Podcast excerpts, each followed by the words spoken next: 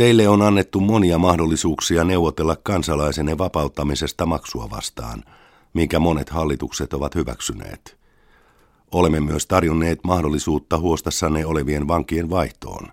Sellainen on esimerkiksi sisaremme tohtori Afia Sidiki. Olette kuitenkin ilmoittaneet meille, että asia ei kiinnosta teitä. Tällaisen sähköpostiviestin ääri-islamistinen ISIS-järjestö lähetti elokuussa yhdysvaltalaisen toimittajan James Fowlin työnantajille. Järjestö yritti vaihtaa sieppaamansa Fowlin pakistanilaiseen 42-vuotiaaseen neurotieteilijään Afia Sidikiin. Hän istuu parhaillaan 86 vuoden pituista tuomiotaan yhdysvaltalaisessa vankilassa. Kun Yhdysvallat ei suostunut käymään kauppaa terroristien kanssa vangeista, ISIS-järjestön taistelijat tappoivat lopulta James Fowlin julmasti. Sidikiitä nimitettiin muutama vuosi sitten maailman etsityimmäksi tiedennaiseksi, sillä Yhdysvaltojen tiedustelupalvelu yritti epätoivoisesti jäljittää naisen olinpaikkaa. Viime aikoina hänen vapauttamistaan ovat vaatineet Isiksen, Talibanien, Al-Qaidan ja algerialaisen terroristijärjestön ohella Pakistanin ylin valtiollinen johto, joten häntä on ruvettu kutsumaan maailman halutuimmaksi tiedennaiseksi. Mutta miksi irakilainen Al-Qaidasta irronnut ISIS-järjestö halusi vaihtaa Fowlin pakistanilaiseen neurotieteilijään? Kertooko se ISISin yhteistyöstä Afganistanin ja Pakistanin militanttien järjestöjen tai Talebanien kanssa? Entä kuka Afia Sidiki on?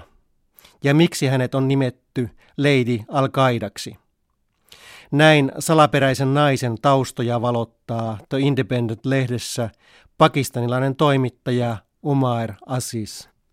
Afia Sidiki varttui Karachissa Pakistanissa ylempään keskiluokkaan kuuluvassa perheessä. Hänen äitinsä on entinen kansanedustaja ja isänsä Britanniassa koulutuksensa saanut lääketieteen tohtori. Afia on puolestaan opiskellut Yhdysvaltojen huippuyliopistoihin lukeutuvassa MITissä ja väitellyt tohtoriksi neurotieteissä Brandeisin yliopistossa Bostonissa. Sen jälkeen hän on toiminut tutkijana esimerkiksi Karachin yliopistossa Pakistanissa. Normaalin pakistanilaisen tavan mukaan Afia solmi järjestetyn avioliiton vanhempien valitseman puolison Amzad Khanin kanssa, joka on anestesian erikoislääkäri. Avioparin vaikeudet alkoivat syyskuun 11. päivän iskujen jälkeen 13 vuotta sitten. Tuolloin he päättivät muuttaa takaisin Pakistaniin. Ennen muuttoa FBI kuitenkin pidätti pariskunnan. Afia Sidikilta ja hänen mieheltään tivattiin kuulusteluissa, miksi he olivat hankkineet internetin kautta 10 000 dollaria maksaneet pimeänäkölaitteet ja luotiliivit. Avioparin mukaan he tarvitsivat varustuksia metsästysharrastustaan varten. Vähän myöhemmin he erosivat. Pariskunnalla oli tuolloin kolme pientä lasta. Afia Sidikin entinen aviomies on kertonut vuosia myöhemmin pakistanilaisten lehtien haastatteluissa, että eroon vaikuttivat hänen vaimonsa väkivaltainen persoonallisuus ja tämän kiinnostus ääriliikkeisiin.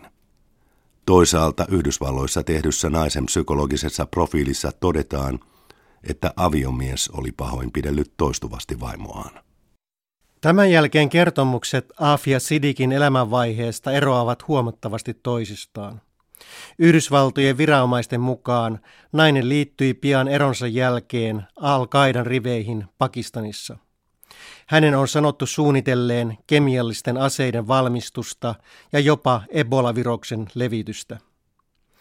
Samoin on väitetty, että hän olisi ostanut miljoonilla dollareilla viiden toverinsa kanssa Liberiasta niin sanottuja veritimantteja, joilla on rahoitettu Al-Qaidan toimintaa. Afia Sidikin perheen mukaan syytökset ovat tekaistuja.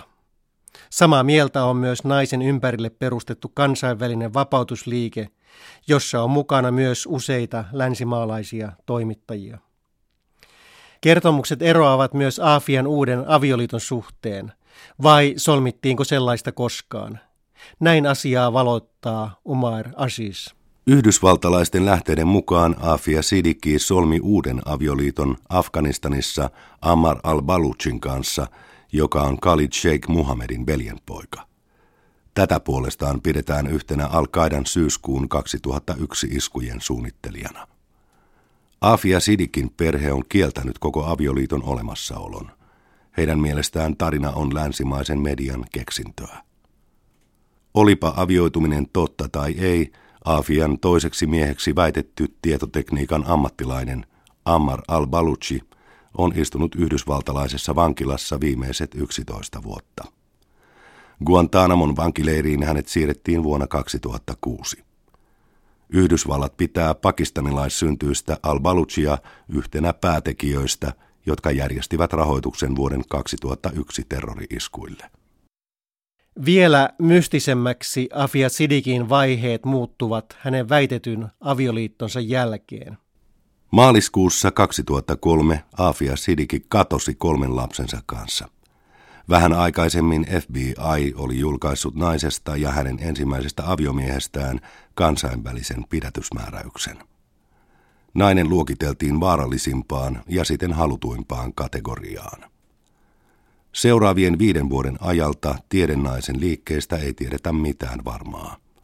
Yhdysvaltojen mukaan hän toimi Pakistanissa ja Afganistanissa Al-Qaidan joukoissa. Naisen ensimmäinen aviomies puolestaan uskoo, että Afia Sidiki ja hänen lapsensa viettivät nuo viisi vuotta Pakistanissa maan tiedustelupalvelun valvonnassa.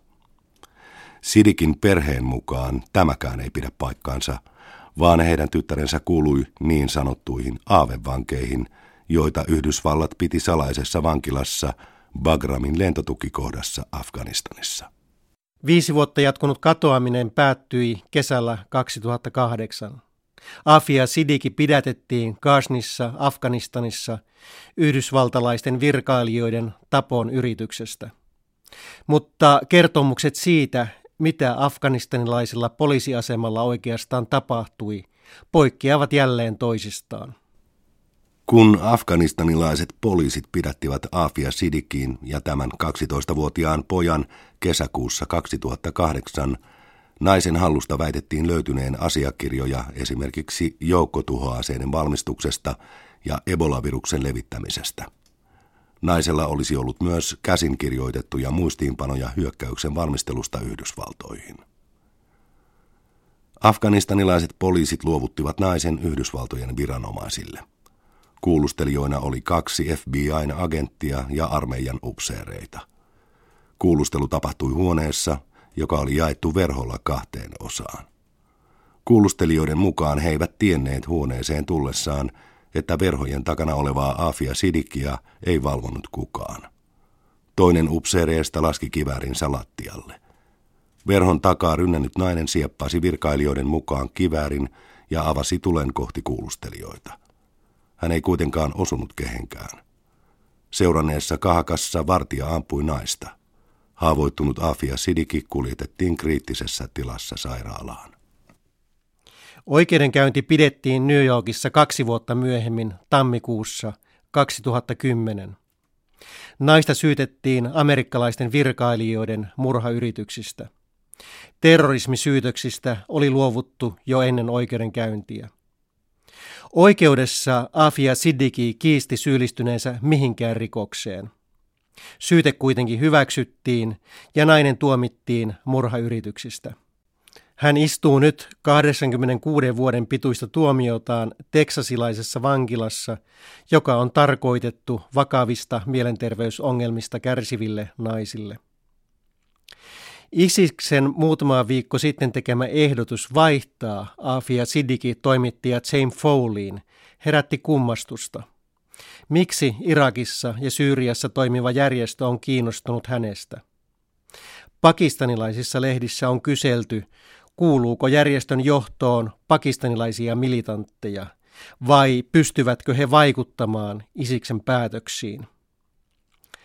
Tunnettu pitkän linjan toimittaja Ahmed Rashid kirjoitti blogissaan jo ennen Foleyn teloitusta Isiksen ja Talebanien yhteisistä piirteistä. Häntä pidetään yhtenä parhaimpana Afganistanin ja Pakistanin Talebanien asiantuntijana. Näin Rasid vertaili järjestöjä New York Review of Booksissa. ISIS-järjestön toiminta Syyriassa ja Irakissa muistuttaa monin tavoin Talebanien toimia Afganistanissa ja Pakistanissa 20 vuotta sitten. Talebanien tavoin ISIS on ollut kiinnostuneempi alueiden valloituksesta kuin globaalin Al-Qaida-tyylisen jihadin valmistelusta. Talebanien ja Isiksen menestys perustuu sotilaalliseen kompetenssiin. Tehokkaasti johdetun järjestön logistiikka on toimivaa, jolloin suhteellisen pieni järjestö pystyy liikkumaan nopeasti operaatiosta toiseen. Talebanit valtasivat 20 vuotta sitten muutamassa kuukaudessa eteläisen ja itäisen Afganistanin. ISIS toisti nyt Irakissa samanlaisen salamassodan ja valloitti muutamassa viikossa Mosulin ohella useita irakilaisia kaupunkeja. Se ei olisi onnistunut ilman operaatioiden vuosien valmistelutyötä ja rekrytointia. Molempien ryhmien strategiana on ollut taistelun käyminen useissa maissa monien logististen keskusten avulla. Talibaneille Afganistan ja Pakistan ovat käytännössä yksi valtio. ISIS noudattaa Syyrian ja Irakin suhteen nyt samaa taktiikkaa. Suurimman liikevoimansa ISIS saanee kuitenkin profetioista, kuten lukemattomat muutkin apokalyptiset uskonnollispoliittiset liikkeet. Kesäkuussa se julisti perustaneensa islamilaisen kalifaatin. Vähän myöhemmin ilmestyi kalifaatin aikakausjulkaisun Dabigin ensimmäinen numero. Useilla eri kielillä ilmestyneen, tyylikkäästi taitetun lehden nimi on enteellinen, sillä Dabik viittaa Syyrian pohjoisosissa olevaan alueeseen, jota pidetään Harmageddonin islamilaisena versiona.